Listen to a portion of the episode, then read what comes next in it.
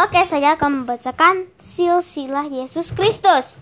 Yang pertama, inilah silsilah Yesus Kristus anak Daud, anak Abraham.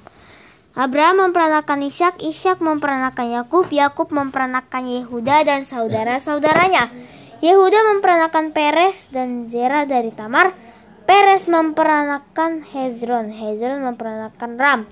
Ram memperanakan Aminadab, Aminadab memperanakan Nahason. Nahason memperanakan Salmon. Salmon memperanakan Boas dari Rahab. Boas memperanakan Obed dari Ruth. Obed memperanakan Isai. Isai memperanakan Raja Daud. Daud memperanakan Salomo dari istri Uria. Salomo memperanakan Rehabeam. Rehabeam memperanakan Abia. Abia memperanakan Asa. Asa memperanakan Yosafat. Yosafat memperanakan Yoram. Yoram memperanakan Uzia. Uzia memperanakan Yotam. Yotam memperanakan Yotam memperanakan Ahas.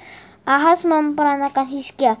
Hizkia memperanakan Manasye, Manasye memperanakan Amon, Amon memperanakan Yosia.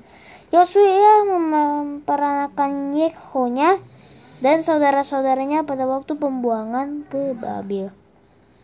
Sesudah pembuangan ke Babel, Yekhonya memperanakan Seltiel. Seltiel memperanakan Zerubabel.